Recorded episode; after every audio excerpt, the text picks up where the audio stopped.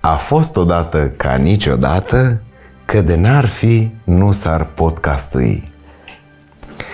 A fost odată un împărat chipeș care trăia peste șapte mări, șapte țări și cam 700 de euro biletul de avion până acolo. Cât era ziulica de lungă, împăratul nostru se frământa de unul singur. Iar când nu se frământa singur, angaja oameni care să-l frământe. Motivul frământării? Împăratul nu avea un moștenitor căruia să-i lase tronul și nici restul mobilei din palat nu avea cui să o lase. Nu putea să o vândă pe OLX pentru că platforma fusese prădată de tâlhari care te păcăleau să le dai datele cardului ca să-ți trimită bani. Când colo, ei îți luau banii. După ce începură să apară fire albe în păr, în barbă, dar și mai la sud, împăratul se grăbi să-și caute pe cineva special, aproape de sufletul lui, care să-i toarne un moștenitor. Sfătuit de sfătuitorii lui de încredere, cu care se sfătuia des, împăratul își instală aplicația numită Tinder. Își completă profilul cu poze adevărate și informații false ca să nu fie descoperit și apoi luat la roast de ceilalți împărați și se apucă de swipe-uit. Zi de vară, până seara, împăratul swipe-uia până nu mai putea. Swipe-uia chiar și noaptea la lumina candelei. Până când într-o bună zi, a avut un match cu o prea frumoasă țărâncuță dintr-un sătuc de la marginea împărăției. I se strecură în mesajele directe și, după un schimb foarte plăcut de vrăjel și cateringi, o invită să ia cina cu el la un han din centru.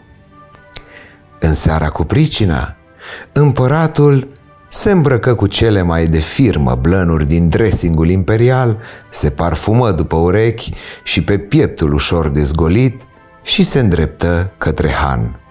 Ajuns acolo, își comandă un prosecco și se puse pe așteptat. Țărâncuța ajunsese la întâlnire cu un ceas întârziere, acuzând traficul. Împăratul trecu rapid peste afront, văzând cât e de atrăgătoare cea care avea să fie mamă la copii. Într-adevăr, țărâncuța era de o gingășie fără margini, care îl înmuia pe împărat, dar și de o sexoșenie gravă, care îl întărea la loc. Povestiră în acea seară câte în lună și în stele, adică nu foarte multe, pentru că astronomia încă nu se descoperise. Cuvintele erau oricum de prisos. Cei doi se sorbeau din priviri în timp ce sorbeau spumant și era evident pentru oricine îi vedea că relația lor urma să se consume exploziv la nivel fizic. Ceea ce se și întâmplă de două ori și încă o dată dimineața pe nepișatelea. În ziua imediat următoare, Împăratul o copleși pe țărâncuță cu fel de fel de cadouri, cufere cu nestemate, dulapuri pline cu haine, vouchere pentru tratamente la spa și câte și mai câte. Convins că și-a găsit aleasa inimii, împăratul trimise un sol care să o cheme pe țărâncuță la palat, pentru a pune la cale împreună detaliile nunții. Însă, țărâncuța îi refuză categoric cererea. Împăratul era un tip strașnic, îi spusese țărâncuța solului, dar ea nu căuta nimic serios în perioada aceea. Nu era pregătită să renunțe la independența ei în schimbul jobului de împărăteasă, oricât de prestigios ar fi fost acesta.